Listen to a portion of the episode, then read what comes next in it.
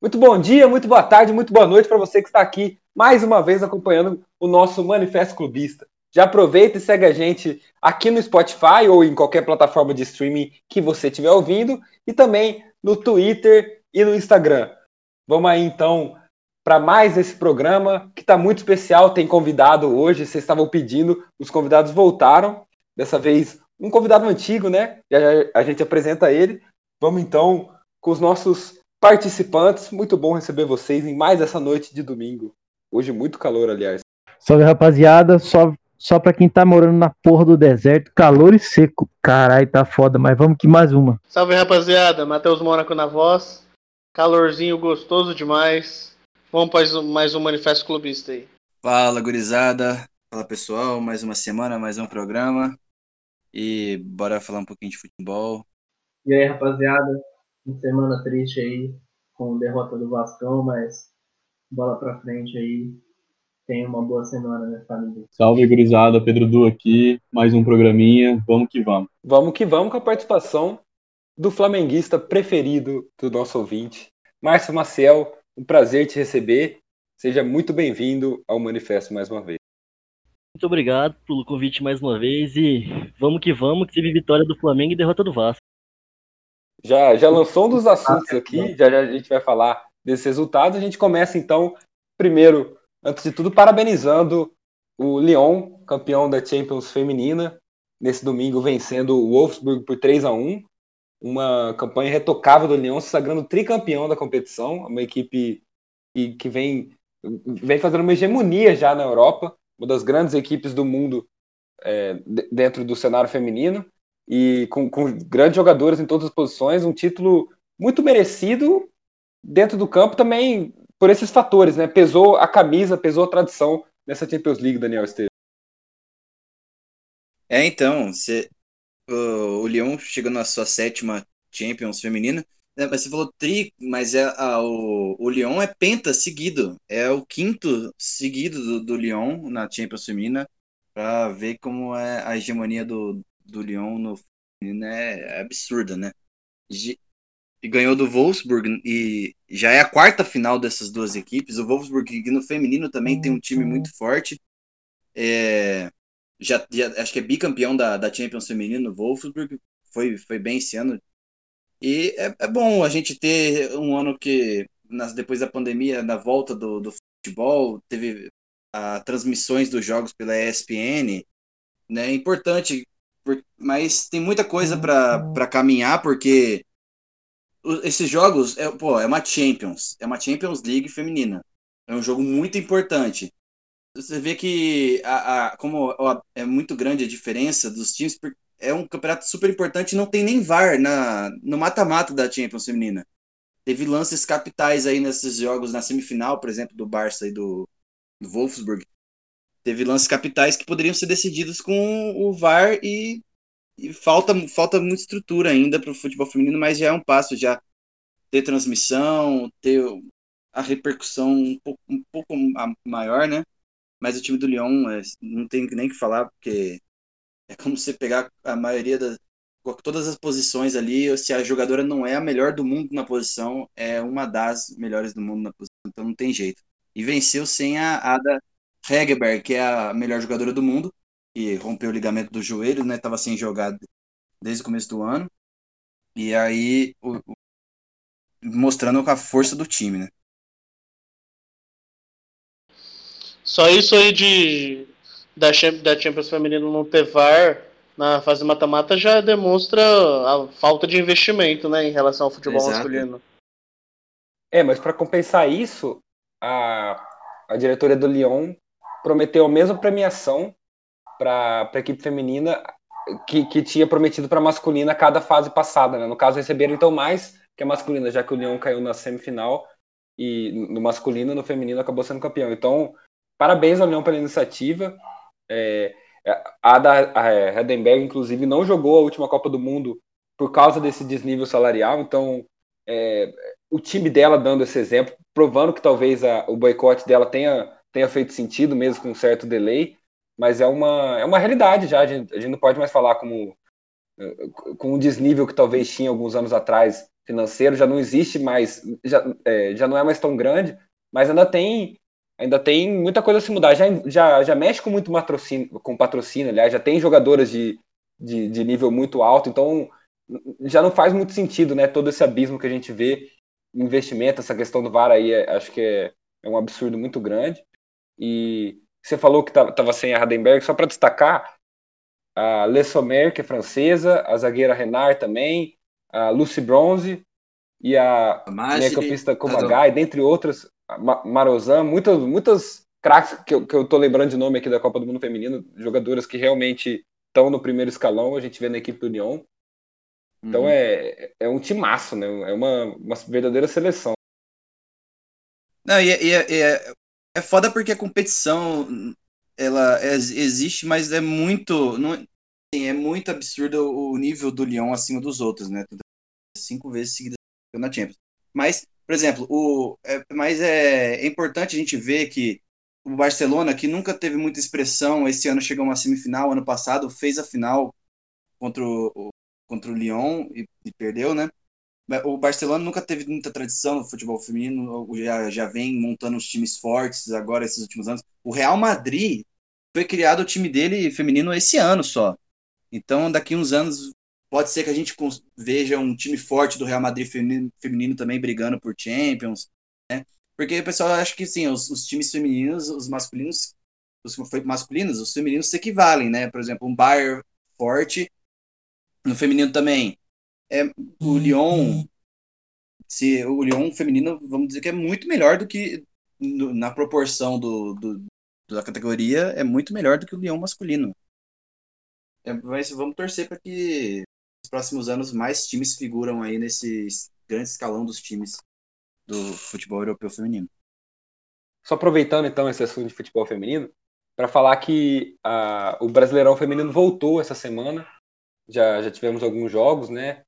É, lembrando que na primeira divisão a gente tem Santos, Palmeiras, Corinthians, Grêmio, Inter, São Paulo, Flamengo, é, dentre as equipes que hoje são da, da Série A do campeonato. Então, é um número ainda pequeno, né, se comparado. A gente tem também da segunda divisão o Havaí e o Cruzeiro, o Vitória Ponte Preta, então é, ainda são poucas as equipes, né, a adesão mesmo que é obrigatória, quem cobra na verdade é a Comembol, né, não é nem a CBF que cobra uma adesão para participar dos torneios, está é, tá sendo lenta ainda, né, a, a, gente tem algumas equipes também como o Atlético Paranaense, o Atlético Mineiro na, na A2, Brasileirão Feminino, mas por exemplo, eu não lembro de ver algumas equipes que hoje estão na Série A ou B do Campeonato Brasileiro com equipes femininas ainda. E, teve um caso que fechou recentemente, agora me fugiu, não sei se alguém lembra. Algum time feminino que fechou esse ano por conta, alegando a pandemia, né? Mas claro, os salários dos jogadores do profissional masculino ficaram intactos. Então, realmente é complicado, né? Uma realidade. A, a, se, se, é distante a realidade da, das mulheres na, na Europa para os homens, eu imagino aqui no Brasil, que é, realmente não tem investimento no futebol feminino. É, e a gente vai então lutando, poucos jogos transmitidos, poucos jogos têm transmissão, mas é, é, é uma coisa que caiu no gozo da torcida, a gente vê muita gente apoiando, a torcida do Santos dando cada show que é legal de ver assim a, a vila lotada nos últimos anos. É, em Manaus também foi bastante abraçado no, nos últimos dois anos. Então a gente vai, vai vendo aí o, o futebol feminino se desenvolvendo, porque a gente já está muito atrás do resto do mundo e está na hora, né, de, realmente, de investir no futebol feminino para daqui a alguns anos, quem sabe, a gente ver um pouco mais igual a realidade dos dois dos dois gêneros. No, no brasileiro feminino, a gente dá para ver que, tipo, os times que mais investem em questão de dinheiro e que investem há mais tempo estão estão indo melhor, né? Os times que menor investe, tipo, investe um pouco menos, e os que começaram agora são os times que estão bem atrás mesmo no campeonato. Nesse caso, o primeiro colocado é o Santos, que já tem um time feminino há um bom tempo já, que sempre faz tempo, né, que tem as sereias da Vila que eles jogam. O a Ferroviária, que é um time que já é mais antigo no, na questão no, no futebol feminino esse Kinderman e o Havaí que entram junto com o Palmeiras, que entram bancando bem o time feminino, com bastante dinheiro e tal. E aí, outros times mais clássicos, como é, como é que eu posso dizer, né, do futebol feminino. O Iranduba, né, só que não vem fazendo um bom campeonato das meninas, que, que já está há um bom tempo. O Iranduba que é um, um ótimo time, inclusive, de, de Manaus, se eu não me engano. Difícil a gente ver um time do, do Norte jogando assim, né, entre a Série A, as primeiras divisões, e o Iranduba é o time feminino de Manaus que, que joga. É, eu É, falei Murilo. nacional. Eu falei nacional, mas é o Iranduba mesmo que, que botou, se não me engano, 28 mil pessoas na, Sim, foi o Iranduba. na, na Amazônia.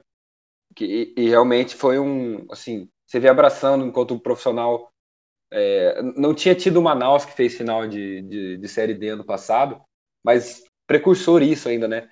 É, foi, acho que na época, o recorde de, de público de, de jogo de times locais, né? Então é muito legal ver esses casos, o do Santos também, como como eu mencionei. Vamos então é, apoiar sempre que der, vamos tentar também ajudar na divulgação, quando estiver passando um jogo de futebol feminino, tentar avisar, porque às vezes a, a galera quer assistir, né, e a gente não, não sabe o que está passando. Eu mesmo, ano passado, eu lembro de que eu não sabia que estava tendo transmissão, nem sabia que tinha voltado ainda, porque realmente muito pouca notícia, e caí num jogo Inter e Flamengo, se eu não me engano, era du- duas das melhores equipes na época na tabela, e foi um jogo muito legal, um dos, assim, posso falar que foi um jogo muito bom, assim. É, era meio-dia, né? O horário é muito ruim. Hoje mesmo a gente vai falar mais pra frente do Corinthians e São Paulo, co- como isso prejudica um- uma partida, um espetáculo, né? Mas dentro da- dessas condições, você não podendo correr tanto, eu achei um jogo muito, muito técnico, assim. É, a, a Fabi Simões no time do Inter, ah, o Flamengo também tinha. Agora até me fugiu o nome de uma, de uma meio-campista do time, mas eram dois elencos com, com, com certo investimento, né? e que estavam muito bem, estão muito bem ainda esse ano. O Flamengo, na verdade, não começou muito bem, mas tem um time bom que pode brigar. E a gente vai acompanhando, porque está só no começo, só, só seis, foram só seis rodadas até agora, assim como o campeonato masculino. E a gente vai acompanhando para ver, então, até onde vai é, essas equipes, porque realmente tem muitas equipes boas, é um campeonato bem equilibrado, como é o masculino, né? Vamos então falar do campeonato masculino, porque teve Brasileirão nesse final de semana, e teve rodada e rodada polêmica.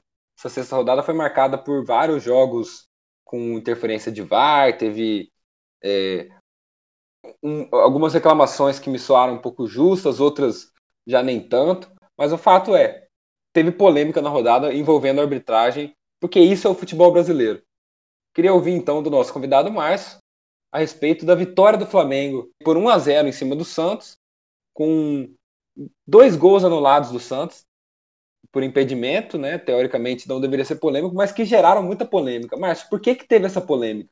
E outra coisa, foi um resultado merecido, na sua opinião? Então, teve duas polêmicas. São polêmicas porque demorou muito para o VAR analisar, né? Porque em si os dois foram impedimentos. E é sempre aquele negócio, né? Contra o Flamengo tentam inventar um jeitinho de falar assim, pô, estão roubando, Mengo, mas pô, mano, se é errado, é ilegal, por que, que tem que validar? Prefere demorar mais pra ser um negócio justo, deixar andar logo ser injusto? Aquele questionamento, né? O Flamengo criou muito mais chances de gols do que o Santos. Ai, Soube so- sofreu, sofreu muito. O Marinho brincou ali. O Soteudo, uma opinião muito impopular, mas que é verdade. O Soteudo ele é o Michael que usa 10. Para, para, Murilo. Aí eu que, isso, velho? tenho que Corta concordar. Não, não, eu quero ouvir por quê, eu quero, quero entender os argumentos. Não, ele vai, ele pega a bola, vai pro canto, dá duas cortadas e cruza. A diferença é que o Michel dá duas cortadas e escapa a bola. E erra o cruzamento. O Soteudo fez 10 vezes hoje a mesma coisa. E, cara, Você falou, o- pelo que você falou, tá mais perto de Garrincha do que de Michael, cara. Foi mal. Ele, ele consegue usar todas as É, bolas. se alguém cruzasse. você viu o cruzamento Ele- dele? Ele ele- 10 ele literalmente- bola não chegava no primeiro pau. Verdade, do Cara, mas- escanteio eu concordo. Eu fiquei escanteio bateu com mal ele, mesmo. lembrando do escanteio. Tava gente, parecendo um menino de dente de leite batendo escanteio. a gente não viu o mesmo Foi jogo, bem feio O mesmo. Márcio deve ter visto Mas- alguma reprise sem querer aí. né? Mas quando ele, quando ele pega a bola ali no canto, cara, ele vai. Ele não, é, ele não é tipo de ir pra cima, assim, ainda mais porque geralmente ele tem, se- tem sempre uma cobertura no marcador. Mas ele acerta, ele consegue cruzar todas as bolas, é difícil de ser travado o cruzamento, assim. Pelo Ele menos cruza bem, né? que eu vi, assim, ele cruza muito bem, ele, ele é muito. É, ele cruza bem, já é Muito legal. ágil. Até porque ele não vai pra cima, porque ele não. É de vez em quando só, porque também ele, o, o físico dele não ajuda, né? No, no 1 a Qual 1, se o cara dá cruzamento uma trompada nele. É verdade. Teve um pro Raniel, ali no, no, no começo do segundo tempo. O do Jean, Mota moto de quase fez um gol de de bicicleta. E no primeiro tempo. Primeiro tempo eu até esque... perdi a conta aqui de tantos que ele. É, no primeiro tempo Pô, o Santos que criou bem mais com ele ali. Vocês estão bom com o Cuca, então, né, pô? Gosta de Pô. cruzar na área? Falando, Cada ah, 20 cruzamentos, 3 dá certo, né? Pô, é, o Cuca que gosta de, de cara assim, velho.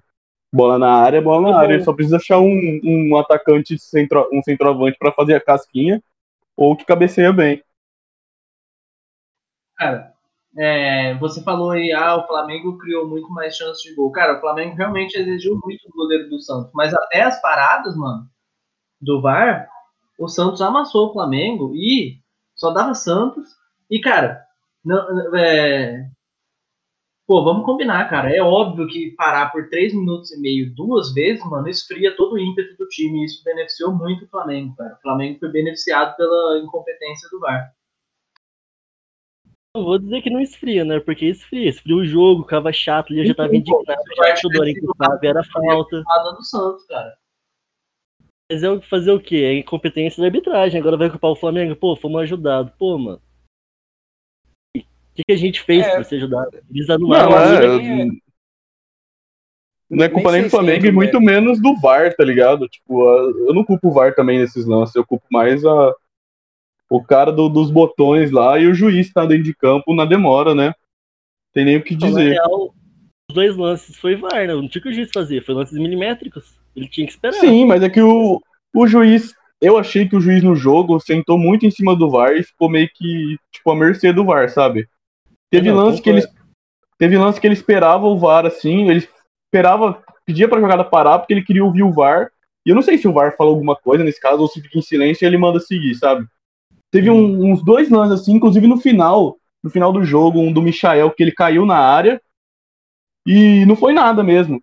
E ele marcou tiro de meta. E o João Paulo foi cobrar o tiro de meta rápido, o juiz mandou ele voltar, colocou a mão no ouvido assim. Tipo, claramente não era nada, sabe? E colocou a mão no ouvido esperando o VAR falar alguma coisa. Aí o VAR não falou nada, ele mandou seguir. É que depois dos dois lances capitais que teve no começo de jogo, né? Balou todo o psicológico do árbitro, né? Não, e outra, Assim, deu pra esse- ver que ele perdeu o do controle no VAR, do jogo. Ô, O VAR está segundo- sendo muito usado como muleta no futebol brasileiro. Tem muita, muitas vezes acontece isso. O juiz ele, ele acaba sendo. ele ficando à mercê do VAR todo o jogo aqui no Brasil. demais, não é para demais. ser assim. Ele tá lá para ele tá lá para corrigir algumas coisas pontuais. Por exemplo, a gente vai falar depois do jogo do Palmeiras Bahia, mas o, no jogo do Palmeiras teve um, um- um gol anulado do, do Bahia, bem anulado pelo bandeirinha que ele já tinha visto na hora e não, porra, demorou duas horas só para confirmar. Então fica- é- é, virou uma muleta no futebol brasileiro que não, não pode ser usada assim. Tem que ter uma, tem que ter a reformulação, tem que ter E lances Melhor- fáceis, melhor né? Naqueles que a gente vê no replay uma vez e sabe que tá impedido, sabe que exatamente, é. tá irregular, Uhum. sabe? Ô, mas só pra, só pra deixar claro, o segundo gol anulado do Santos foi pelo quê? É Impedimento. interpretativo, né? É É um interpretativo. pouco interpretativo, né? Porque ele, ele tava impedido e participa do lance por ter erguido o braço, né? Tudo mais. Meio que tampar a visão do goleiro. Olha, Realmente. mano. Eu- Ó, eu- isso daí, velho. não, mas, ô, mano, Eu acho que pelo fato marcar, dele assim. ir na bola, é, pelo fato dele ir na bola, tentar o cabeceio, colocar a mão na frente, assim, eu acho que Entrar na frente do goleiro, né? Tem, tem vários É. fatores. já, já é. É um metro e meio do goleiro. Se não marcasse, eu entenderia, mas eu Como acho, ele participa eu acho da jogada, correto né? marcar. Eu acho que participa. É, É. interpretativo. Acho que dá pra Sim. discutir o, a entrada do VAR ou não nesse lance. Mas é que também o VAR ele não sabe se o cara tá impedido, né? É, É. o, o árbitro, perdão. Então, é, é, realmente é, é ruim a demora, né? Porque, pô, por que que precisa Eu acho que tudo nesse isso? lance, É, a demora foi justamente por isso. Eu acho que ele ficou conversando com o árbitro pra ver se o árbitro, tipo, falava que ele participou do lance. Se, se o árbitro entendesse que ele tivesse participado do lance, aí sim, tava impedido, tá É, ele ligado? foi Mas se na o árbitro, né? Aham, Porque se o árbitro na visse que ele tá? não participou do lance. Aí ele dava o gol. Mas na Europa, por exemplo, eles não, não chamariam o árbitro para cabine, pelo que eu vi no- nos últimos jogos da Champions. Sim, lance um interpretativo lance- eles não chamam. Eles não, não, mas eles eles- ou eles anulariam, ou eles considerariam já direto, ou eles é, ou eles realmente não nem chamariam, nem nem deixariam seguir. Porque eu- é até essa crítica que eu vejo no, no VAR daqui, né? De, como vocês falaram, fica muito de bengala, né? Parece que é muito refém. O árbitro já está esperando o, o VAR consertar a cagada que ele, que ele promete. É, eles eles estão atropelando os critérios, né, mano? O, é o que? É pênalti, não pênalti, gol, não gol e cartão vermelho, não é? É, mas, Mas mas aí tem. usado. Eu acho que são lances, lances de. Lances de erro claro ou um negócio assim. É, Porque te- teve uma situação hoje no jogo do Flamengo, no segundo tempo, que era uma falta, que foi realmente falta no Marinho, mas o Bandeirinha tinha marcado impedimento. E ele não estava impedido, mas como não foi pênalti, o árbitro até ficou esperando né, a definição. Como não foi pênalti, não- ele não podia fazer nada. Ele tava impedido. Ele estava impedido, você tem Ele certeza? tava impedido. Você tem certeza? É, mano. Viu o jogo? Por quê? Eu Porque também eles vi, mas não dá pra ver. A gente, a gente não tem acesso à câmera. A câmera é meio diagonal. E Eu, eu, eu, assim, acho que independente disso, a análise, não, ele só pode olhar se for pênalti. Se tivesse tido- sido falta, não faria nenhum sentido, assim. Ele não, não pode revisar, então. Aí fica nessa, né? Mas aí demora, porque tem que ver, tem que analisar uma coisa toda ali. E aí tem que olhar primeiro se estava impedido ou não, se o árbitro acertou. E aí fica sabe, burocratiza muito, sim, a situação. Essa impressão que eu tenho, assim, parece que eles não, tão- não, não avaliaram só se foi pênalti ou não, que era a única coisa que estava em jogo. Tentaram analisar impedimento também. E Eles analisaram se foi impedimento ou não. Daí, se, fosse, se não fosse impedimento, eles analisaram o possível pênalti. exatamente, mas aí não, precisava. Eles ignoraram o lance seguinte. Isso aconteceu. Mas então, mas, mas não precisava, porque foi fora da área. Eles, eles poderiam ter O- analisado já de cara isso. É, Ia ser muito mais rápido, muito isso. mais ágil, né? Por isso que eu quis dizer que tá burocratizando muito. E é o caso, inclusive, do que aconteceu ontem no, no jogo ontem, é, entre. Aliás, no jogo do sábado entre Inter e Botafogo. Que o Inter já venceu por 2 a 0 o Botafogo teve um gol anulado por um impedimento milimétrico, daqueles que, se não existisse VAR, ninguém teria falado que foi impedimento mesmo, mas como existe, tem que ser usado e, e realmente acertou.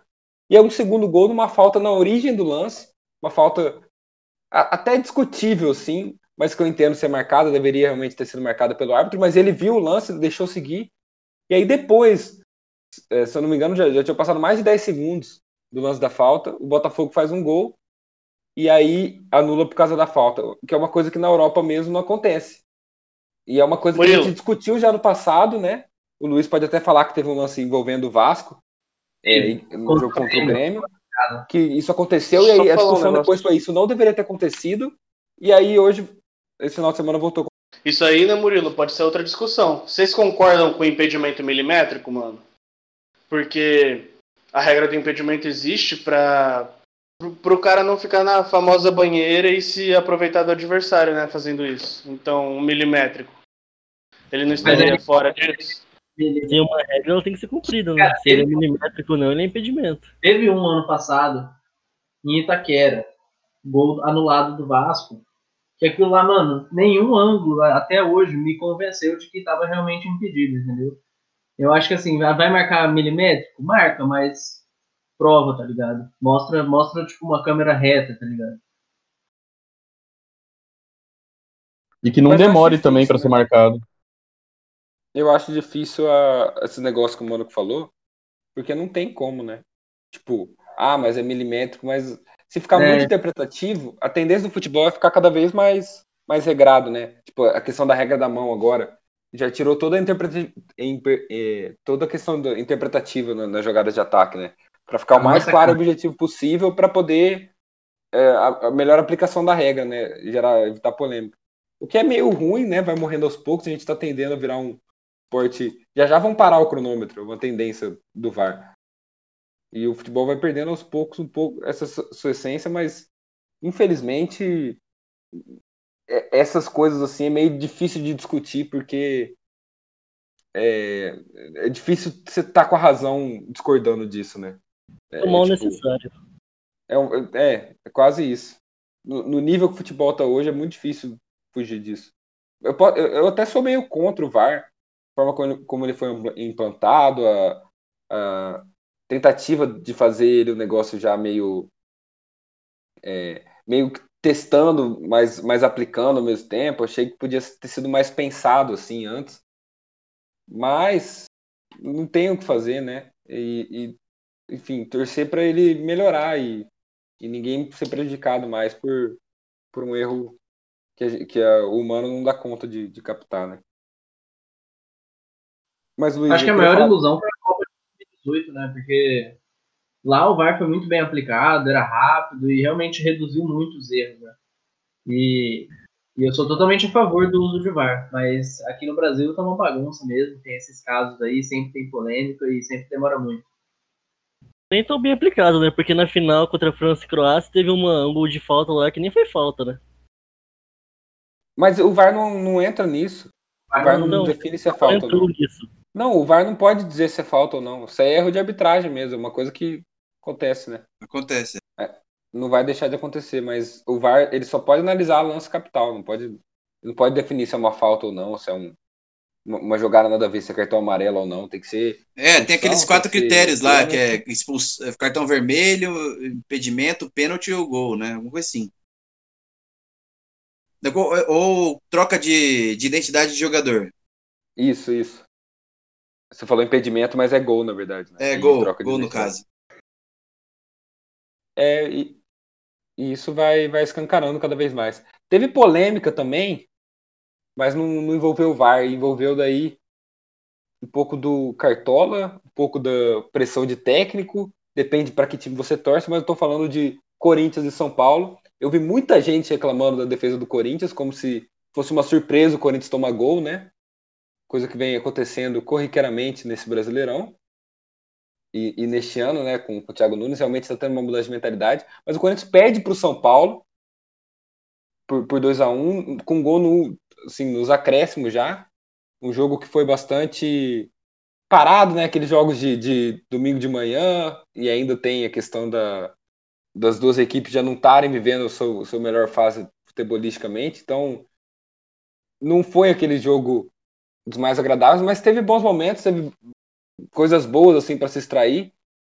E, enfim, São Paulo venceu com, com o gol do Brenner e do Hernandes, um golaço, aliás, do Hernandes, também foi meio que um frango do Cássio. O Thiago Volpe falhou e o Ramiro fez o do Corinthians. Eu queria ouvir do Daniel Monteiro o que, que essa vitória significa para o São Paulo, se o Diniz agora já eh, se consolida, né? Pelo menos para garantir um trabalho é, bem feito até, um, até uma parte da temporada, não posso dizer até quando e se a torcida já, já voltou a adotar o dinizismo na sua mente. É, bom, vamos lá.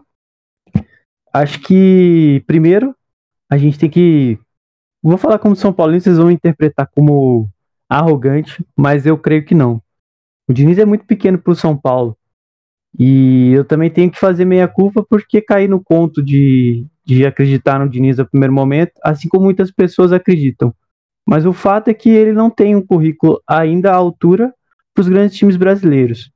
Assim, aí vocês podem falar, ah, mas tem o Thiago Nunes do Corinthians, tá? Mas o Thiago Nunes já ganhou uma Copa do Brasil. E teve, ah, mas teve a questão do, Cali, do Carilli e outros mais que subiram. Tá, mas eu acho que foi um ponto fora da curva também. E, claro, não tô aqui agora debulhando o Diniz, porque no primeiro momento eu fiquei um pouco contente pela ideia que ele, que ele apresentava. Mas, de fato, ele não é um técnico com peso tão grande para um clube como o São Paulo. Mas, dia de vitória é dia de vitória. E também a gente tem que comemorar, porque foi uma vitória boa em cima de um rival. E, lógico, da maneira que foi ao gol do final com os garotos da base, foi muito representativo. E talvez é, agora sim elogiar o Diniz. Porque o Diniz, ele pragmatizou o futebol dele um pouco e veio o resultado. E a gente tem aquela coisa, aquela história, né? Ganhar também é bonito, vencer às vezes também é bonito. Então, acho que agora o São Paulino experimentou um pouco do que é vencer por 1 a 0 em vez de ter que ficar dando justificativa na, na imprensa coletiva falando que teve 80% de posse de bola. E assim, méritos pro Diniz, que soube se virar no momento de pressão. Lógico, foi um momento de pressão porque ele tava com a corda no pescoço. A torcida foi, conversou com o Raí. Conversou não, né? Pressionou o Raí e muito. E o Raí foi, pressionou o Diniz. E o Diniz conseguiu se reinventar dessa, de certa forma. E tá conseguindo aguentar o Rojão.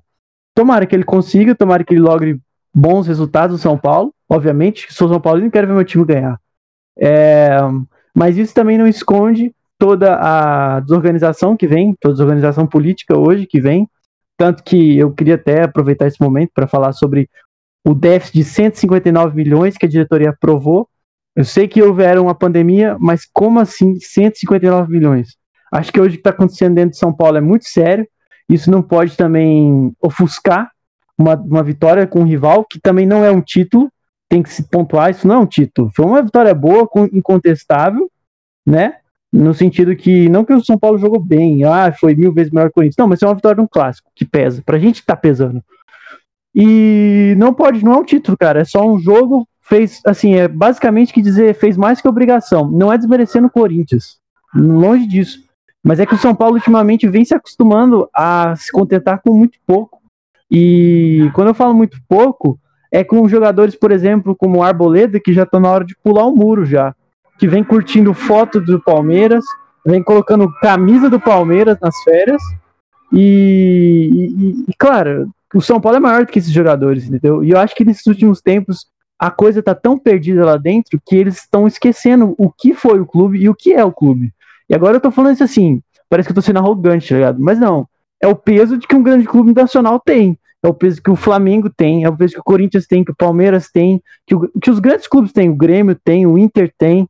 Então, assim, é, tem que, não pode passar pano, não pode deixar que personalidades assim sejam maiores que os clubes. E tudo a comemorar por hoje, mas amanhã é um novo dia e o trabalho que segue e a pressão tem que continuar. Não dá para não dá mais para ceder. O, o, Daniel foi bem pertinente, né? Essa questão toda do São Paulo é quase um, uma questão imediatista do que vive o Diniz, foi meio no desespero, ele, ele fez algumas mudanças, inclusive mudou todo o sistema defensivo, ficou só o Igor Vinícius, que nem era titular absoluto, né? E hoje, pelo menos contra o Corinthians, ele repetiu a dupla de zaga que, que deu certo nos dois últimos jogos, né? Venceu o, São Paulo, o Sport e o Atlético Paranaense, que foi o Léo Pelé, que Sim. é lateral, mas, mas jogou na. Alelba! Oi? É o Alelba, mano. Alelba. Alaba o... com o Léo, porra. verdade, verdade. Tem, as semelhanças. o lateral esquerdo que vira zagueiro. E também o, o Diego, que é Campo Grandense, nosso conterrâneo. Muito legal ver ele se destacando no São Paulo, né? Mais um, um Campo Grandense, assim como o Ederson no Corinthians. Mas tiram, tiraram uma dupla, uma dupla que era absoluta, né? Além do Lisieiro no lugar do Reinaldo, que para mim, na minha opinião, é um ganho tremendo, porque o Reinaldo, apesar de ter seus. Não, o Reinaldo é momentos, é fraco. Ele é fraco, exatamente. Essa ele é a é palavra. Fraco, não ia ele é falar, é fraco. mas você falou. Não, não, eu acho que a torcida de São Paulo sabe disso. Tipo assim, é uma das coisas que quando. É, hoje, fazendo uma reflexão, entrou muito em umas ondas erradas, sabe? O marketing de São Paulo, tipo King Naldo, é, Nenê, sabe? God não sei. É, tem que, tem que parar com isso. Esses caras esses cara não, faz, não fazem mais que obrigação. Pô, o Reinaldo parece que não não tem perna direita, mano. Nunca vi. O cara é, é horrível, ele é horrível. Ele mata. Já viu ele matando a bola? Ele só mata a bola. Com... Ele só joga com a parte de dentro do pé, velho. Ele não consegue cortar com a parte de fora. É uma coisa impressionante. E, tipo, eu acho que tá bom. Chega de desses jogadores, assim. Ele, ele fez gols nos clássicos, ótimo, é muito carismático, diz que é muito bom no vestiário, mas não, não, chega. E outra coisa, que você começou a falar agora, analisar, assim, eu, eu falei mais uma coisa externa, né, mas do jogo em si. Uh, mérito do Diniz de trazer esses guris e, e, ter mudado as peças, né? E aí a gente tem que reconhecer e dar, e dar valor para a base do São Paulo de novo, cara. É impressionante como a base do São Paulo ele, ele traz uns, uns, moleques que tem, não sei, eles têm uma, uma, uma substância boa na hora de jogar. Assim, lógico, a gente já conseguiu mandar Marlos para a Ucrânia, né? Mas tem, tem garotos bons, e aí fica de novo. Aí, são garotos que vendem muito rápido, obviamente, que é uma, um fenômeno que acontece toda hora. Mas o que fica a pergunta, além disso, que eu gostaria de trazer de novo, é De onde tá esse dinheiro das vendas do São Paulo? Que tá sempre produzindo. Não são joias, mas são bons jogadores, sabe? São jogadores que vão, ora para Portugal, ora vão para os Estados Unidos. Então, assim, é uma coisa estranha. E outra coisa também, só para pontuar, para deixar para você concluir e tocar o programa. É, Diniz teve a oportunidade de encostar alguns medalhões, né? Que foi uma coisa interessante. Eu acho que a gente só tem que tirar um pouco o peso do Bruno Alves, que foi um cara que foi pro banco e aceitou na boa, não reclamou. Diferente do Nenê, que ano passado que foi pro banco e que deu piti, que ele gosta de fazer isso. Mas, pelo menos o São Paulo ele fez, né? Mas, assim, o Diniz teve também uma autonomia para escolher, né? Então é, cara, olhar o São Paulo é muito complexo, muita merda, muita coisa, hora tá bem, hora tá mal, hora é difícil, mano, é difícil. Mas é isso. Agora eu quero ver o lado do Corinthians, né? Matheus Mônaco. Corinthians, mais uma atuação daquelas que típica de treinador falar, não, nós, nós tentamos, jogamos bem, estamos evoluindo, mas que o torcedor não enxerga essa evolução e principalmente, né, não, não sai com nenhum ponto para casa, fica essa decepção, ainda perde um clássico, começa a questionar cada vez mais o trabalho do Diniz, mas por outro lado também é, sente que que está faltando muito mais do que só, só um trabalho técnico, né? Como que você vê essa situação toda do Corinthians? Você acha que acende o sinal de crise ou, ou é muito cedo ainda? Cara, é igual eu te falei no programa passado. Eu acho que o Thiago Nunes está respaldado, mas ele não está imune às críticas, né? Eu acho que o Corinthians está ali, mano, flertando assim com uma crise, tá ligado? Porque é, deve, os dois pontos perdidos contra o Fortaleza, quarta na Arena Corinthians, deveria ter feito, é igual eu tinha falado, era um jogo para três pontos. E hoje deixou escapar assim dois pontos fora num clássico, né? Então, é igual eu te falei, é, é quase uma tragédia assim para um começo de campeonato brasileiro, né? O único resultado assim, porra, que acabou o jogo a gente falou, tá, hoje foi, hoje foi legal, a gente fez o que pôde, o resultado tá bom. Foi o, um ponto fora contra o Grêmio, né, que é sempre muito difícil. Aí contra o Curitiba a gente conseguiu os três pontos em casa, que não era nada mais que obrigação, e o primeiro tempo estressou a gente de um jeito, né, que a gente até foi difícil ficar feliz e comemorar depois, mas enfim. Eu acho que o trabalho do Thiago Nunes está tá péssimo, por enquanto, porque o Corinthians não tá, para mim, não tá mostrando evolução. Eu, eu entendi que ele tá querendo mudar a filosofia e tudo, só que a defesa piorou e o meio de campo ainda é o mesmo problema do Carilli, não tá criando, a bola não chega no ataque, só tentam rifar a bola pro Jô para ele ganhar no alto.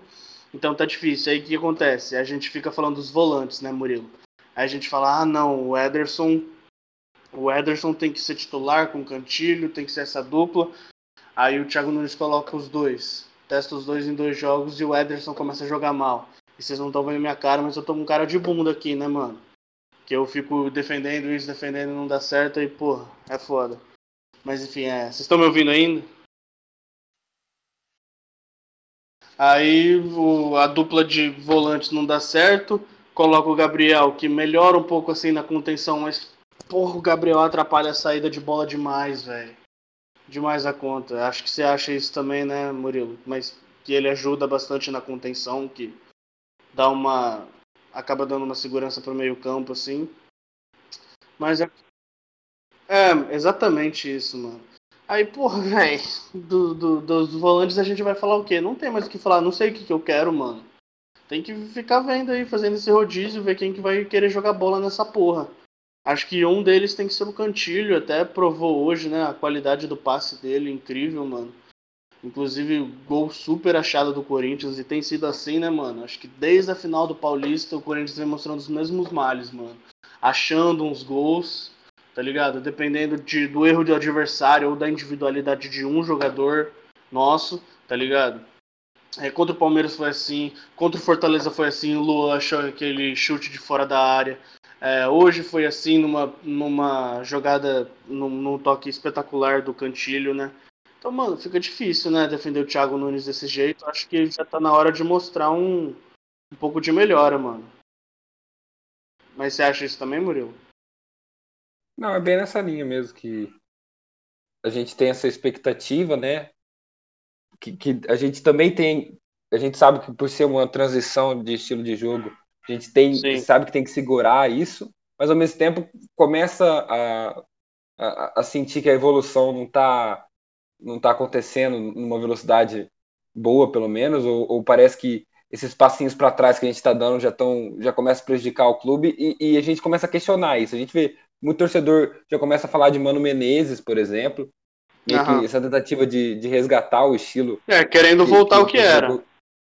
Exatamente. E o que é perigoso, né? Na minha opinião, no, no nível que está o futebol hoje, é cada vez mais perigoso você insistir nesses modelos que, que dão, dão muito a entender que estão ultrapassados. Aí você vê, por exemplo, o Luxemburgo no, no Palmeiras, que a gente pode até falar disso, que o time. É, Murilo, Ele- rapidão. Olha, o- olha o ganha próprio título. Simeone na Europa, né? Todo ano a mesma Bom, coisa, mano. Tem um time bom, exatamente. Quando ele conseguiu montar um time bom, o trabalho É. dele já, já, já não parece É. bom mais. É, todo Quando ano a mesma coisa. bons jogadores. Torcedores do Mas- Atlético de Madrid devem arrancar os cabelos, parça. Mas no caso do Palmeiras, o que me deixa, me deixa triste até, apesar de ser o Palmeiras, um, um time rival, eu fico triste de ver como você trazer de volta, seja o Filipão, ah, dois anos atrás, e, e aí ganha um título inquestionável, porque você tem o melhor elenco, mas aí depois já fica ultrapassado, e aí você traz agora o Luxemburgo e ganha um título de novo e já, já vira é, o maior vencedor da história do Palmeiras, inquestionável no time. E aí você esquece de questionar isso, né? Demora um pouco mais para questionar. No Sim. caso do Corinthians, não. O fato de, de trazer mudança já, já abre um questionamento a, a priori, né? Já começam, já começam questionando. Aí tá, e o time vai fazer uma campanha ruim, vai fazendo uma campanha ruim, o técnico vai fatalmente cair, infelizmente. Eu, espero que não, espero que, claro, que o, o time evolua, mas pode ser que o técnico caia e aí vem um trabalho medíocre, mas que o, o time vai achando gol e não toma gol, que, que parece que é o mais importante para a torcida do Corinthians. E aí cria uma situação é, que você não consegue sair, né? Você fica muito preso nesse modelo. Então, acho que, na minha Aham. opinião, eu, eu vi algumas mudanças né, já no começo do ano, que é o caso do, do Eu até comentei com você mais cedo, que é o fato dos zagueiros andarem com a bola, que é uma coisa que não acontecia antes com o Carilli nem com o Tite, que os zagueiros só pegavam na bola e tocavam. Hoje eles podem andar, podem procurar espaço, né? Acho que desde o Chicão, que era um. Não, o zagueiro Pau pouco mais Buena técnico, mesmo era só chutão, mano. Só chutão. O Gil, ano passado mesmo, que você vê que é um, um puta zagueiro que tem. consegue dominar algumas bolas, né? Consegue, consegue manter ela. Ele só chutão, ou, ou, ou passe longo, ou cabeceio. São atributos Não, e Murilo. E até um negócio curioso, né, mano? É, antes da final do Paulista, antes do segundo jogo, eu lembro de um setorista de São Paulo falando que quem fosse campeão paulista ia mascarar muito a situação do, do time em campo, tá ligado? E eu acho que é um pouco do que o Palmeiras tá passando também. Mano, Exatamente, foi o que eu jogos- falei, foi o que eu falei no Assistir os passado. jogos do Corinthians. Oh, eu não sei quem que, quem que tá sofrendo mais agora nesse começo brasileiro. Assistindo o time em campo, velho. Que é qual o time que dá mais Mas- sono, qual o time que dá mais vontade de bater a cabeça na parede, tá ligado? É muito Mas foi- chato assistir os, jo- os jogos dos dois, mano. Mas é uma coisa que poderia valer para os quatro grandes, né? É que o Santos já demitiu o Gesualdo, já começou o trabalho. Puta, eu mas acho legal assistir o quatro Santos, mano. Eu acho legal assistir Agora o Santos. tá, agora tá legal. Mas no começo do ano não tava, não. O- incrivelmente o Cuca deu um jeito, né? Aham. Mas eu queria, eu queria falar, então, aproveitar esse Ô, Dani, Palmeiras. fala aí. Desculpa.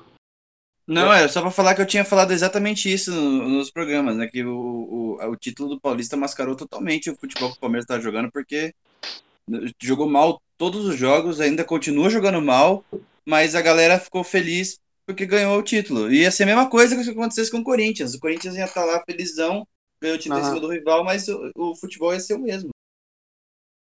Ô Dani, lembra um ano que o Santos foi campeão paulista e fez um brasileiro horrível? É, então, é, é, é, isso passa também, porque. É perigoso pau- estadual. Não mede Exatamente. nada, cara. Mas o, Sa- mas o Santos geralmente ele faz aquele, aquele brasileirão ali, naquela época que ele tava, ganhava um, um- um paulista, aí o brasileirão, isso aconteceu, repetiu por alguns anos, né? Essa história do Santos, do brasileirão meia boca e o, e, o Eu, Pauli- e ganhar o paulista. Dan, eu discordo um pouco nessa questão do, do Campeonato Paulista é, nunca significar nada. Eu acho Não, Não, não, não, não, não, não, não, é isso que eu falei. Não, não, não, não, não. Significa. Não, de, Não, é de, não, de, de não mostrar o que vai ser no resto da temporada, entendeu? Eu acho que, inclusive, o único estadual, assim, que às vezes dá pra levar como parâmetro do que vai ser Ah, não, o é o resto Paulista, da sim. temporada no Brasileiro, o único é o Paulista, mano. A gente pode pegar uns Exato, exemplos sim. aí. 2015, o campeão da Copa do Brasil era o Palmeiras, chegou na final. 2017, o, a melhor campanha até o momento do Campeonato Brasileiro era do, aquele Corinthians do Carilho, invicto e tudo. Conseguiu, eh, tinha sido campeão paulista, entendeu? Então, e ah, tem, realmente tem alguns casos assim, né, que o time ganha o Paulista e acaba tendo uma- um campeonato brasileiro pífio, só que, mano, tem muitos casos que acabam contrariando isso e, tipo assim, não são poucos, tá ligado? Então eu não acho que seja exceção à regra. Eu acho que muitas Não, sim, vezes sim, o campeonato paulista... Não, não é, não, não é exceção à regra, né? Mas é, é, acontece, acontece. Aham. Não, eu queria até aproveitar e falar um pouquinho só do, do Palmeiras antes da gente mudar de estado. É, você- vocês bem que falaram essa questão de maquiar, mas no caso do Palmeiras também te- teve outra coisa que pesou agora, que foi o, entre aspas, bom jogo contra o Santos semana passada, que a equipe eh, jogou melhor que o Santos, né? E acabou vencendo o jogo. Também teve saltos positivos naquela, naquela partida, mas ainda não foi aquela atuação de galo, né? E aí veio para esse jogo com o Bahia depois de uma semana, quando parecia que o time ia evoluir, teve uma semana de descanso, né? E aí chega e, e toma um empate bobo no final. Também não jogou bem, também não estava merecendo 1 a 0 mas toma um empate no final, uma, uma falha defensiva do Everton, enfim. E, e acaba é, perdendo dois pontos que, que vinham bem, e agora o time é, começa, fica mais instável de novo, esse negócio de ah, jogamos, jogamos bem, já não pesa tanto, e agora pega o líder internacional, que é a equipe do momento, né, o Inter do Cudê. Então, co- como que o, o Palmeiras vai conseguir melhorar e evoluir a ponto de, de pelo menos tirar pontos do, do Inter na próxima rodada, Pedro? Cara, eu acho que vai ser muito difícil tirar ponto do Inter. Muito, muito, muito difícil. O Inter é o time com a melhor defesa do campeonato, junto com o Grêmio, se eu não me engano. Os dois são, são as melhores defesas, se eu não me engano. E o Palmeiras tem um, um ataque que é muito ruim de criação, velho. No, o time do Palmeiras não cria, o time do Palmeiras não finaliza. Eu acho que se pegar os números do Palmeiras, até aquele negócio do stats que você reclama, tem um negócio que é muito mentiroso, que é o Palmeiras é o time que precisa de menos finalizações para fazer gol. Porque o Palmeiras faz tipo um gol e tem cinco finalizações por jogo, sabe? Então é muito mentiroso, porque o Palmeiras não chega, é difícil o Palmeiras chegar, o Palmeiras não tem um, um meio de criação bom, o Palmeiras não tem uma ligação boa com, do meio com o ataque. Então eu acho que o Palmeiras vai ter muita dificuldade com o Internacional, muita mesmo. Um empate em 0 a 0 provavelmente vai ser lucro, e se tiver vitória, vai ser mais lucro ainda, sabe? Mas vai ser difícil. Apesar de ser no Allianz, vai ser embaçado pegar o Inter lá com, com a defesa que o Inter tem hoje, de não tomar gol, tomar poucos gols, e com o ataque do Palmeiras, que é difícil de fazer alguma coisa.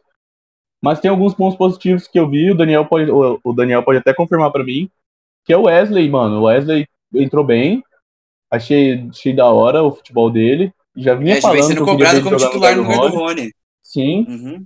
e o time, eu acho que o time que o Palmeiras entrou no segundo tempo ali, com o Scarpa, o Zé Rafael, o Wesley e o Luiz Adriano, eu acho que foi um ataque bom. O Palmeiras conseguiu criar um pouco mais de chance. Seria legal ver, eu acho que esse time aí, que foi do segundo tempo, como um time titular. Tendo os três aí, Zé Rafael, Scarpa e Wesley, e o Luiz Adriano mais na frente. O único problema é que o time marca menos com esses caras aí, né? Com, apesar de Zé Rafael ser bastante marcador, ele iria jogar mais pra frente, não iria, acho que, voltar tanto. Porque quanto mais ele volta, menos ele é presente no ataque. É, Mas é então. isso. O, você falou do Inter, que vai ser difícil, realmente vai ser muito difícil, mas o, o mês de setembro do Palmeiras vai ser muito difícil, porque Ah, vai realmente. ter os, depois ainda tem ainda tem Corinthians no, no dia 10, se não me engano, dia 10 de setembro. Vai ter a volta da Libertadores, que sempre, querendo ou não, são jogos difíceis. Vai ter Grêmio nesse meio tempo, vai ter Flamengo. Então, cara, é- é- esse mês vai ser um mês complicado. E o Luxemburgo precisa pr- pegar essas mudanças aí e para para ver se consegue mexer, porque a gente já vai- tecla, a gente vem batendo nessa me- mesma tecla faz tempo que o Palmeiras não tem criatividade, não sei o que, blá blá blá. Só que, e, e isso é muito, mas é, é exatamente isso. A gente vai chegar aqui e vai falar isso porque todo jogo é a mesma coisa. O, claro, o, o gol que o Palmeiras tomou no último minuto foi uma falha individual? Foi uma falha individual. O Everton saiu muito mal na bola, né? Ele tá com um pouco de moral aí pelo Paulista, mas pô, é um lance que no último lance você não pode cometer esse tipo de erro, né? É outra coisa que vem acontecendo, né? Essas falhas no Esse- final do jogo. O Palmeiras, o Palmeiras to- é, toma, acaba, acaba, acaba saindo na frente e acaba levando empate no, no segundo tempo, geralmente, no final do jogo. Quase todo jogo, cara. E, e é isso, isso que o Palmeiras tem que, tem que acertar. A defesa é boa? Tá, Os números, o, assunto sim. Os números apresentam que sim, o Palmeiras não toma muito gol, não é um time que toma muito gol. Mas também, eu, que nem o Luxemburgo falou, falta um pouco mais de malandragem, uma malandragem, entre aspas, né? Malandragem técnica, né? De- deixar, segurar a bola na frente, né? Dar aquela cozinhada no jogo, no final do jogo. E o Palmeiras, mas isso, isso não conta quando acaba sofrendo um gol, um gol de fa- falha individual no último minuto. Mas, o que nem o Du falou, esse time essas alternativas, o Vanderlei precisa analisar elas e insistir um pouco nas mudanças, porque o Rony já já está mostrando que não, não, não é o tipo de jogador pro, pro esquema que ele, que ele quer. O Rony é um jogador de, de contra-ataque, joga a bola nele ele se vira. E ele, ele vai correr. Mas, mas, pô, tentar um passe diferente, tentar resolver a jogada no espaço curto, um toque de bola rápido, pensar uma jogada assim, ele não é característica do jogador. Então, um Scarpa, um Wesley que tem um, consegue que- driblar bem, ele tem, ele tem uma, um, um, um pouco mais de- da, da criação de, de, de jogada, achar um tentar um passe ou um tentar um drible, ele, ele tá, se mostrou se mostrou bem nesse último jogo e o Palmeiras precisa mexer. Porque se for continuar com esse mesmo esquema do, do Vanderlei aí, o Vanderlei nunca sabe que é, sempre começa com um, um esquema diferente, botando jogadores em, em funções diferentes. Todo jogo, o Bigode às vezes começa como centroavante, às vezes começa como, como ponta, o menino joga, como, joga aberto, às vezes o menino joga pelo meio. Aí, não, tem que resolver, montar um time e seguir, seguir nessa. Luiz, infelizmente a competitividade voltou. O Vasco, que estava totalmente impactado pelo ramonismo, o estilo de jogo que tomou conta dos torcedores, voltou a empolgar o Vascaíno e colocou o Vasco por alguns dias na primeira colocação do campeonato. Ele parece estar. Começou a dar errado, né? A questão do, do- as imperfeições do Vasco começaram a aparecer. E perder um clássico para o Fluminense, que é um tradicional rival, com inclusive gol do Fred e passe do Ganso, mostra que talvez o Vasco antigo que a gente se acostumou nos últimos anos voltou, ou é só mais um sintoma do, do, do time bom? Porque quando tá, quando tá mal, o time vence o, o Fluminense, aí quando tá bem, acaba perdendo. É, chegou o choque de realidade, né? E não digo que, que, que esperava que ia ser dessa forma, porque, como eu disse, depois da vitória contra o São Paulo, eu via erros no ramonismo, eu via defeitos no time, mas eu acreditava que o Ramon já ia consertar eles, já teria, já ia perceber e consertar. E não foi o que aconteceu. É, a gente teve sim desfalques importantíssimos, como o Andrei, o Bruno Gomes, que estava entrando todo jogo e que seria o substituto imediato do Andrei, também é, foi um desfalque. E teve o desfalque do Vinícius na ponta, mas eu- isso não justifica. É, ainda assim, o, o Ramon errou bastante. E uma coisa que tinha me incomodado contra o São Paulo, tinha me incomodado contra o Grêmio, que é o fato do time demorar para entrar em campo. É, contra o São Paulo, a gente passou 20 minutos tomando uma pressão absurda. Contra o Grêmio, a gente passou 20 minutos tomando bastante pressão. E nesses dois jogos a gente teve a sorte de não tomar gol. Mas se continuasse desse jeito, uma hora ia tomar, né? Se ficar entrando com 20 minutos de jogo em campo, uma hora você vai tomar, entendeu? Não foi contra o Ceará, porque o Ceará não é uma equipe tão forte como é, Grêmio e São Paulo. Não foi com Grêmio e São Paulo, por sorte, entendeu? É, contra o Grêmio, o Fernando Miguel salvou. Contra o São Paulo, teve o Thales tirando o Daniel Alves na hora que ele ia chegar chutando. E, mas se continuasse desse jeito, uma hora ia tomar, uma hora a conta ia chegar. E a conta chegou contra o Fluminense. Tomamos um gol logo no começo ali, um chutaço lindo, né, do Dodge. E e o Vasco não conseguiu se acertar, né, cara, depois disso. É... Foi, foi um jogo muito feio de ver, cara. Felipe Bastos, horroroso, cara, se sustentando aí na titularidade por causa do, do, do, dos gols que fez contra o esporte, né? E, só que não dá mais, cara. Não dá mais pro Felipe Bastos ser titular no Vasco. O Ramon é isso que eu ia falar, Luiz. Essa assistência do, do Ramon com o Felipe Bastos, eu não consegui entender também, né? Teve aqueles Cara, jogos treinos que ele, que ele foi bem, fez gol, mas, pô, contra lá o, cara. sei lá que time que foi. Não tem, não tem como sustentar. Ele é, fisicamente, ele é muito abaixo, ele não, não, sustenta. Não só fisicamente, né? O futebol também. Porque, por exemplo, contra o esporte, que é uma equipe inferior, ele pô, deu uma boa chegada ali que garantiu a ele tipo, chegar ali para pegar pegar a bola que sobrou no meio da área, chutou, fez o gol. E o outro gol foi de bola parada. E contra o Ceará também foi um, um cruzamento que deu errado. O Thales Magno tentou cruzar, a bola desviou e sobrou para ele, ele acertou, foi feliz no chute, mas também foi um jogo que ele jogou mal. Ele só jogou bem contra o esporte, depois foi jogando mal sucessivamente, achou um gol contra o Ceará e e tá muito mal, jogou mal contra o Goiás na Copa do Brasil no meio da semana e ontem não foi diferente, cara. Ontem foi horrível, foi ele já tava mal, só que ontem foi o pior dele. Ele Pô, teve, tem aquele lance dele se embananando todo com a bola. Uhum. Porra. E teve, é, aqueles, e aqueles 25 tempo, segundos de futebol bonito. E, e, teve aquele. No segundo tempo, cara, o cara. Mano, ele ficou dois minutos com a bola pensando o que queria fazer, cara. Ficou parado lá. Tinha, ficou pensando um tempo, teve todo o tempo do mundo para decidir onde ele ia mandar a bola. Ele mandou a bola na, na frente dele no Nenê, dois metros de distância dele, deu um passe pro Nenê.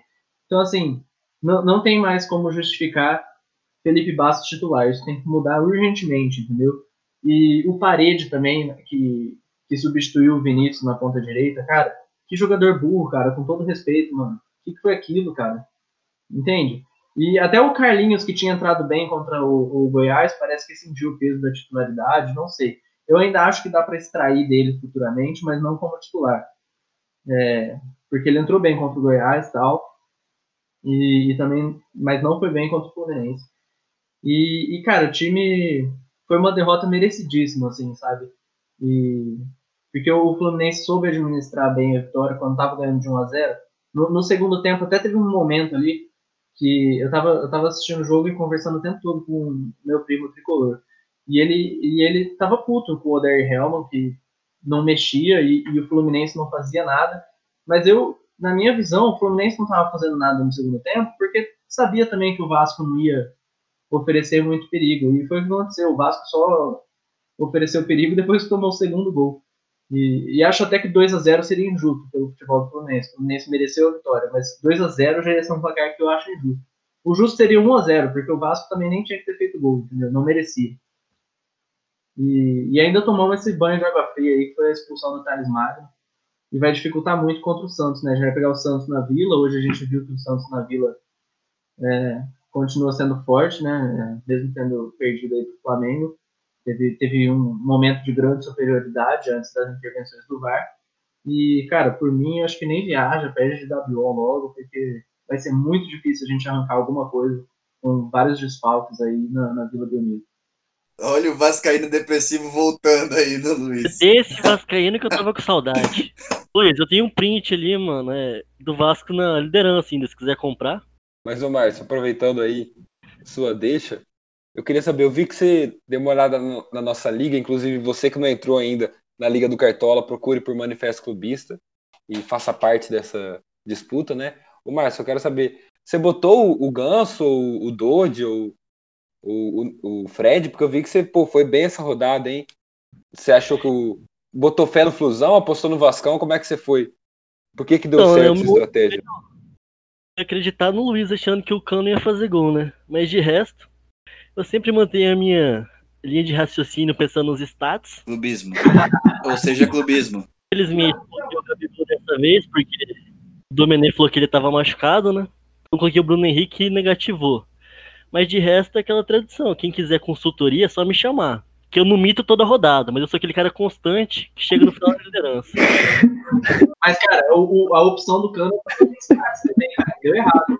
E, e não é nem o Eu stats, não o dele. Eu não vou falar aqui o que, os stats que me levaram, porque eu não quero dar receita pra vocês, mas. O Cano é stats também, mano, e deu errado. O que eu pensei é que o Vasco, o Vasco ele demora cinco chutes pra fazer um gol. Cinco chutes é só o Cano que chuta. Foi isso que eu pensei na hora de escalar o ele. Cano, o Cano dá dois no máximo, cara, pro jogo. Ontem ele, O deu, pega na Eu bola. ele não. ontem ele deu um no escanteio que sobrou pra ele e ele pegou mal, pegou fraco. Foi os 50 pontos que ele fez. o ze- O 0,5 pontos que ele fez.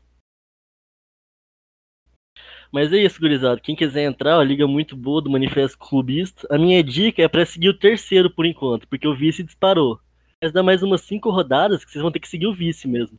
A gente vai começar então um novo quadro agora aqui no Manifesto, visando testar o nível de profetização dos nossos participantes. A gente tem hoje um convidado, né? Mas isso, isso vai sempre mudando, então a gente vai, vai ter uma ala de convidados e a ala dos participantes, cada um com seu nominho, comentando os jogos do meio de semana. Para quem não sabe, a gente grava o programa no domingo, após a rodada, né? E a gente vai falando então das rodadas no meio de semana. Pode ser Campeonato Brasileiro, se tiver Libertadores e Copa do Brasil, a gente fala também. É, de acordo com o que acontecer no meio da semana. Os palpites são válidos para o meio de semana, é quando o nosso podcast tá quentinho ali, tem bastante pauta. A gente vai falando então dos jogos da sétima rodada do Campeonato Brasileiro. A gente vai postar então no nosso Instagram o palpite de todo mundo. E a gente vai, cada um aqui vai falar um pouquinho de um jogo e tentar decifrar o que vai ser e por que desse resultado. Vamos falando então o vencedor, se vai ser o mandante, o visitante o empate.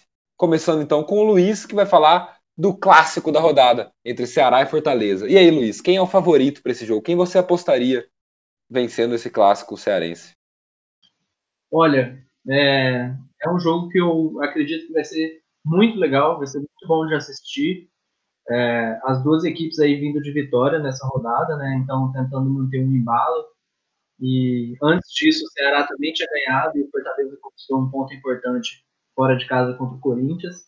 Então são times que estão bem aí nos últimos jogos e e vão tentar manter o embalo, né, cara? Você tentar você ganhar um clássico depois de bons resultados vai, porra, deixar o time numa situação melhor ainda.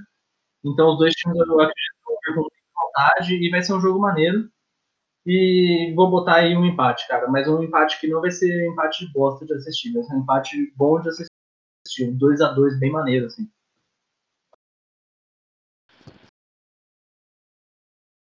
Clássico difícil de cravar sempre, né? Vamos então rodando. Goiás e Corinthians, Mônaco. O que, que vai ser desse jogo no Serrinha? Ó, Goiás e Corinthians vai ser um jogo horroroso. Não recomendo quem puder assistir, quem puder não assistir, não assista.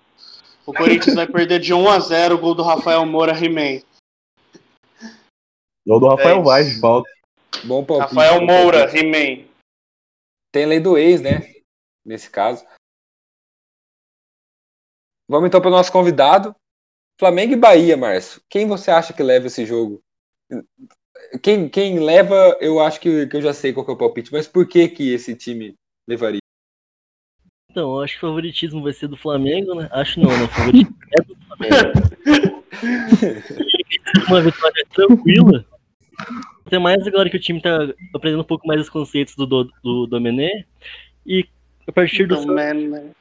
a partir da vitória do Santos agora vai ser uma arrancada em busca do título, né? Então, acho que vai ser três pontos muito importantes agora. Isso, e é isso. Ainda mais Caralho, Márcio, você tá pensando em título, velho?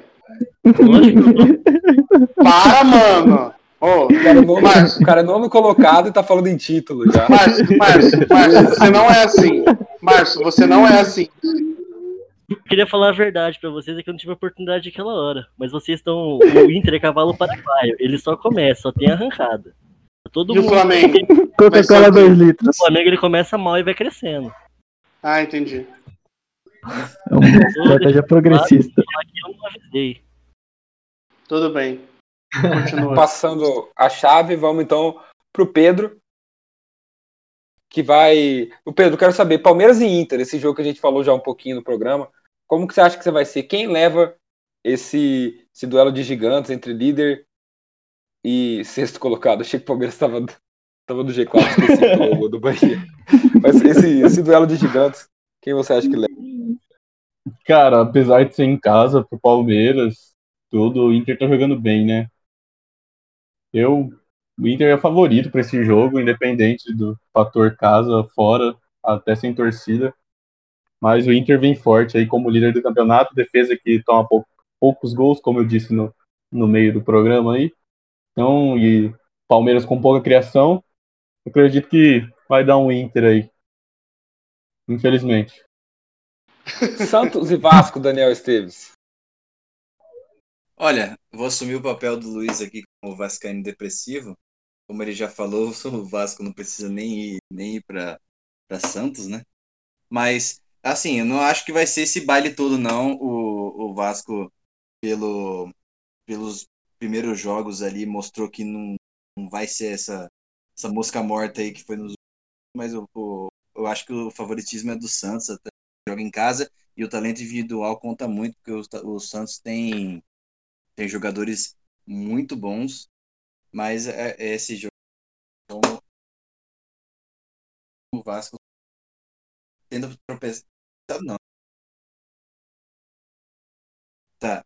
É, então, acredito que não tem como não apostar no Santos, né?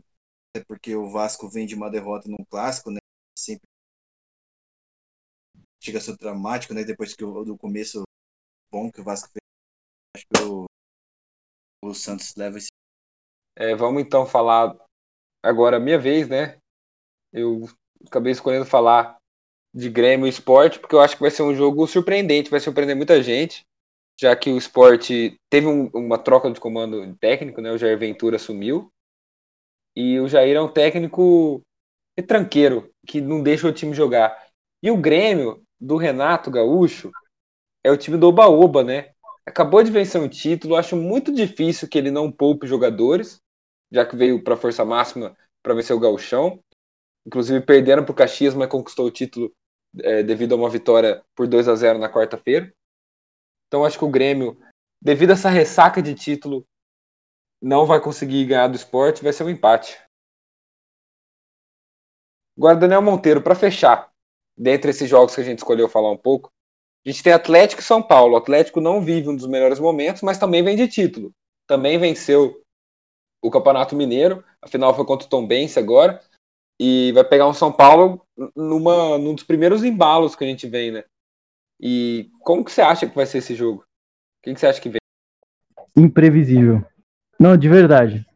Porque, olha, eu tenho muito aquele Atlético do, do primeira rodada, que para mim sensacional, jogou demais. Se o Atlético jogar igual jogou na primeira rodada, leva. Mas também se a gente falar que a Espanha jogou o primeiro, primeiro tempo da Espanha contra Portugal, foi uma coisa também que todo mundo falou, caralho, temos um campeão do mundo. Então é difícil difícil falar. Mas eu vou, vou, vou de São Paulo, vou botar fé no Diniz. Encerrados então os palpites, você vê no nosso Instagram uma tabelinha ali com, com os palpites de todo mundo, de todos os jogos, né? Faltam ainda, faltou mencionar Fluminense, Atlético Goianiense, Atlético Paranaense Bragantino e Botafogo e Curitiba, fechando então essa rodada. E só para complementar essa sétima rodada, né? Na sexta, dois jogos foram adiados. Como eu falei, o Grêmio e o Atlético Mineiro se sagraram campeões estaduais no final de semana. Fica aí então a homenagem ao Grêmio e ao Atlético vencendo títulos importantes, né? Que podem salvar esse ano, afinal de contas, as competições vão, vão ser encerradas no ano que vem, né? O Brasileiro, o Libertadores então, esse título já é o último título desse ano. E tem a questão do Everton também, né? Do Grêmio, que saiu do São Paulo e ganhou o título. Fica aí mais uma marca. São Paulo que está chegando ao nono ano de jejum. Então, o maior jejum da história do time, né? Muito interessante essa relação que, é, que vem, vem criando do, do, jogador sair do time e ganhar um título. Né? E a outra informação que eu, que eu queria ter dado que o Atlético Mineiro venceu a Tom Bense na final do Mineiro. E o melhor jogador, vocês sabem quem foi? Melhor jogador da competição? O, o suposto Ibson. jogador Ibson. que teve uma. Era craque no Flamengo, né? Ninguém contestava dele. Mas ele jogou muito mal no Santos e no Corinthians, então achei que já, já, já, já tinha sumido. Até no esporte ele não foi muito bem. Mas tá aí, foi o melhor jogador do Campeonato Mineiro, também se foi finalista. Então vamos. Isso é muito ruim. Muito ruim. não jogou nada no Corinthians, mas ele jogou. Cara, ele jogava muita bola no Flamengo, hein? Era. Jogador ruim, horrível, é burro. Isso era craque, velho. Você, você não fala assim dele, não. Eu não sei nem com qual perna ele bate, mano. As duas. não, ele jogava muito. Naquela época do Flamengo ele jogava muita bola, mas hoje acabou. E acabou não, né? Voltou, tem caldo ainda. Então, muito legal. A gente encerra este programa com, claro, nossos participantes se despedindo e depois vai tocar o hino do Atlético e do Grêmio. Parabéns aos campeões estaduais. Só o Flamengo que não teve hino, né, Márcia? Ficou sentido? Obrigado por ter participado do programa. Muito obrigado por, pelo convite mais uma vez. E sim, cara, achei falta de respeito no teu hino mais bonito do Brasil. Ele, ele fica sentido com todos os programas. Valeu então, gente. Até a próxima. Muito legal fazer esse programa mais uma vez com vocês. Se despeçam, fiquem à vontade, xinguem o Bolsonaro, falem o que quiserem agora. E valeu por esse programinha. É, então é isso aí, galera. Valeu por mais um, mais um episódio aí. Gostaria de deixar anotado aí a preocupação minha com o chão, né, que acabou se colidindo com uma persona muito ingrata aqui no Brasil, a Regina Duarte. Tomara que o chão esteja bem aí. Preocupado com eles, mas de resto, vamos para a próxima semana. Falou? Abraço. Valeu, rapaziada. Mais um manifesto para conta. Infelizmente, hoje, com esse convidado um pouco lamentável. Brincadeira, agradecimentos ao Márcio também, sempre aí fortalecendo nós, certo? E é isso, rapaziada. Até semana que vem, vai Corinthians. Valeu, rapaziada. Mais uma semana. Satisfação gravar com vocês mais um programa. E até semana que vem. Valeu, rapaziada. Valeu, meus camaradas aí. Mais um episódio. Obrigado você que está ouvindo a gente aí. É, a gente que gravou hoje num domingo. Tivemos a praia de Ipanema lotadíssima, lamentavelmente, no meio de uma pandemia. É, mas você que está ouvindo a gente aí, se cuide, cuide das pessoas que tá, estão em volta de vocês. E é isso. Valeu, pessoal. Valeu quem está ouvindo. Agradecer sempre. Obrigado por mais um programa. E é isso. Se cuidem. Não fiquem dando rolê. Usem máscaras se precisar sair de casa. E é isso. Logo, logo vai passar e vai estar todo mundo junto aí. Estádio lotado. E se tudo der certo. Valeu, Grisado.